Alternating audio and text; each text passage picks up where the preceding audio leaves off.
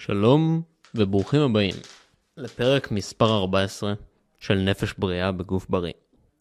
כן כן, קראתם את השם של הפרק הזה נכון, וזה לא clickbait. אה, בפרק הזה אני עומד לדבר איך כיצד, ואתן לכם תוכנית מלאה איך להתחטב מהר לקיץ. או במילים אחרות, איך לעשות שינוי גופני מאוד משמעותי וזריז לגוף שלנו. כלומר בטווח זמן קצר.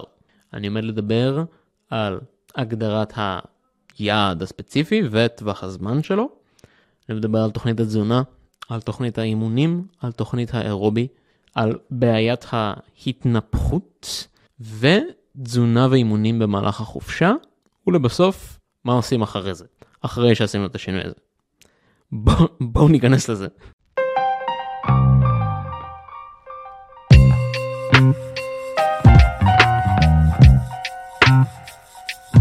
אז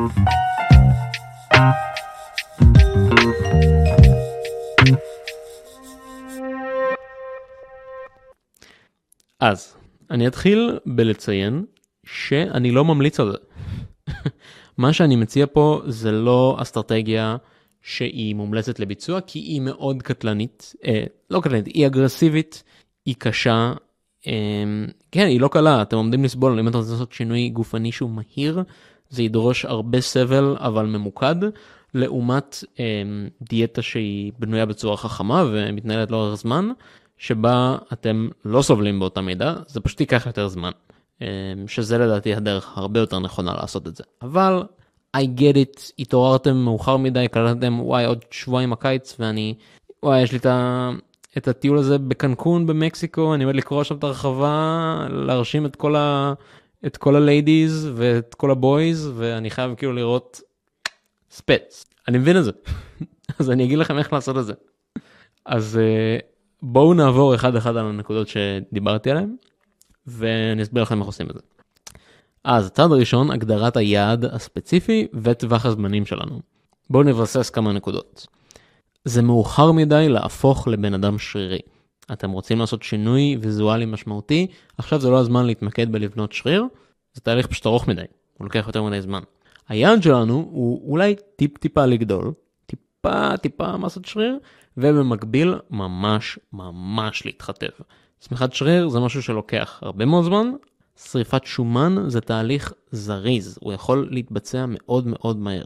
ההבדל הוויזואלי של 5 קילו של שומן שירד לכם מהגוף, נראה הרבה יותר מרשים מאשר ההבדל הוויזואלי של 5 קילו שריר שהתווסף. מבחינת אסתטיקה זה פשוט יראה, אתם פשוט תראו יותר טוב מלהוריד שומן מאשר להוסיף שריר.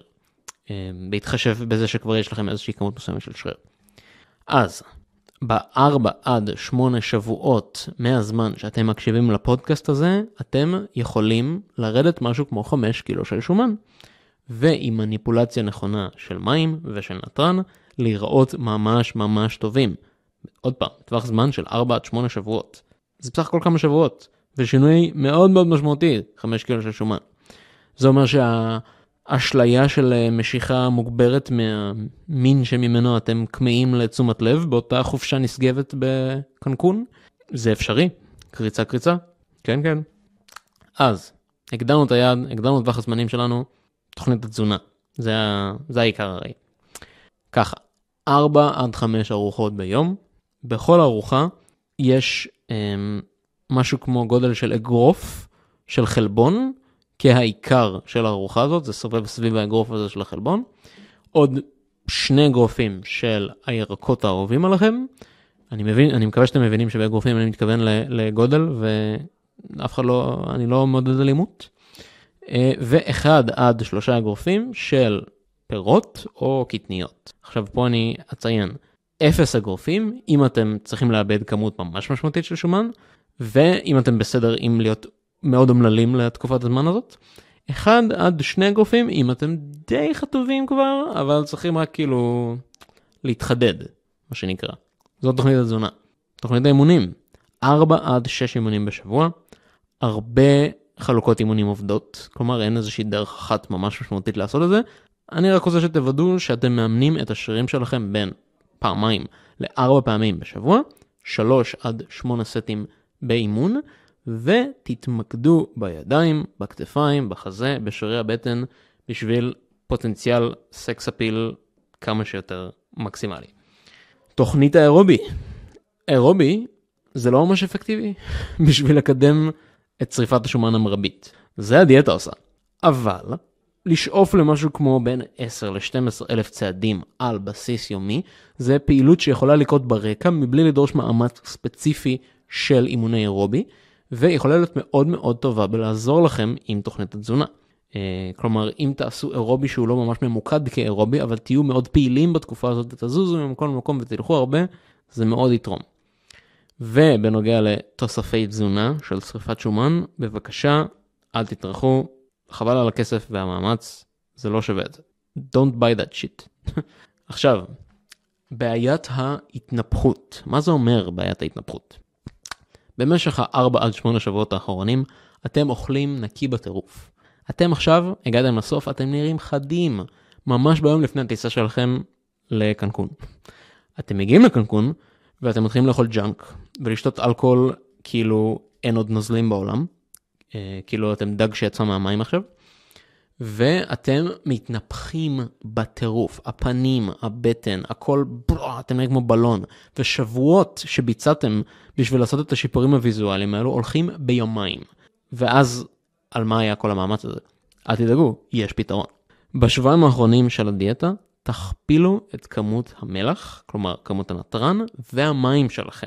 אם אתם לא יודעים כמה נתרן אתם צורכים, כי מי לעזל יודע כמה נתרן הוא צורך, פשוט תתחילו לאכול משמעותית יותר מלח. תוסיפו מלח לאוכל שלכם, רוטב סויה, באמת לא חסרים דברים שיש בהם נתרן, פשוט תתחילו להוסיף את זה לדברים.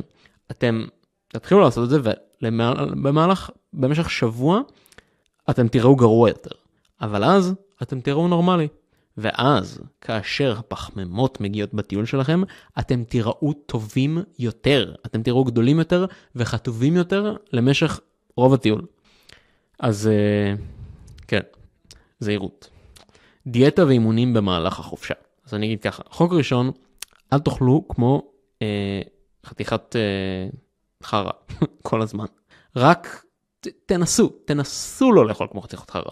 אני מבין שזה קשה, כי אתם בחופשה ואתם רוצים ליהנות, וזה בסדר גמור ואני לא אומר לכם שלא, אבל תנסו לאכול איזושהי ארוחה קלה בבוקר, או בצהריים בעצם, כי כנראה שאתם לא תקומו בבוקר עם כל המסיבות האלו, ארוחה קלה עם הרבה חלבון. ואז, ארוחת ערב שאתם אוכלים, תנסו שלא תהיה דחוסה לחלוטין ב junk ובשומן, תשתו היטב, הרבה נוזלים, הרבה מים, שמרו על עצמכם. חוק שני, אל תאכלו כמו bodybuilder שמתכונן לתחרות. אחרי שאתם יוצאים מהמועדון, לכו ותאכלו קצת junk ותהנו מעצמכם ותבלו עם החברים, הכל בסדר גמור, אנחנו בסופו של דבר עושים את זה כי אנחנו רוצים ליהנות יותר מהחיים. אה, ואפילו שעיקר הלייפסטייל הזה דורש אה, משמעת ותזונה, זה בסדר גמור להשתחרר ובשביל זה אתם עובדים כל כך קשה. אז תהנו מזה.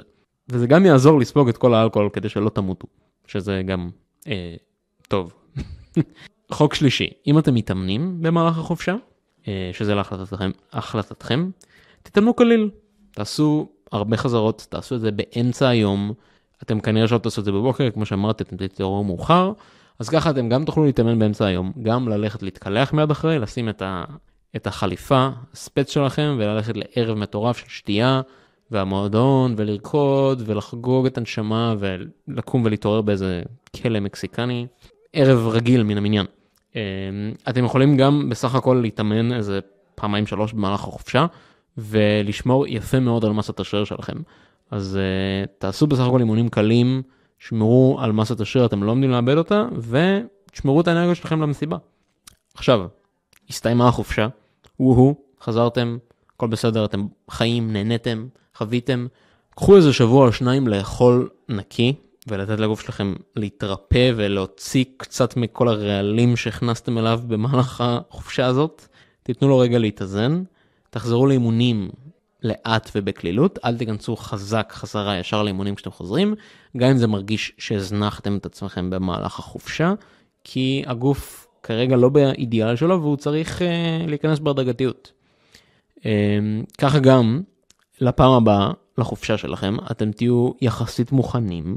אמ, ואם לא עשיתם ריבאונד קשוח מדי מהדיאטה המטורפת הזאת, ומהשינוי הוויזואלי הענק הזה, אתם לא תצטרכו לבצע את התוכנית הזאת שוב בפעם הבאה כדי להתחתב בזמן. כי אתם תשמרו על גוף יחסית חטוב, ואז לא תצטרכו להגיע למצב שאתם עושים את התוכנית המשוגעת הזאת שאני נותן לכם פה. ותעשו בדיקת איידס כנראה אחרי המסיבה, אה, ותהנו ותישארו בטוחים. הכי חשוב. אז נעבור רגע שוב על הנקודות שהתייחסתי אליהן. התייחסתי להגדרת היעד הספציפי והטווח זמן שלנו, איך לאכול, איך להתאמן, מה, מה זה אירובי בכל הסיטואציה הזאת, מהי בעיית ההתנפחות ואיך פותרים אותה, תזונה ואימונים במהלך החופשה ומה עושים לאחריה, לאחר החופשה. אז דיברתי בפרק הזה על תוכנית משוגעת רדיקלית הזויה לשינוי ויזואלי המהיר והאפקטיבי ביותר שתוכלו לעשות, בהתייחסות לכמה היא קשה ולא אידיאלית ואתם לא צריכים למצוא את עצמכם במצב הזה, אבל היי, hey, you do you, מה שנקרא.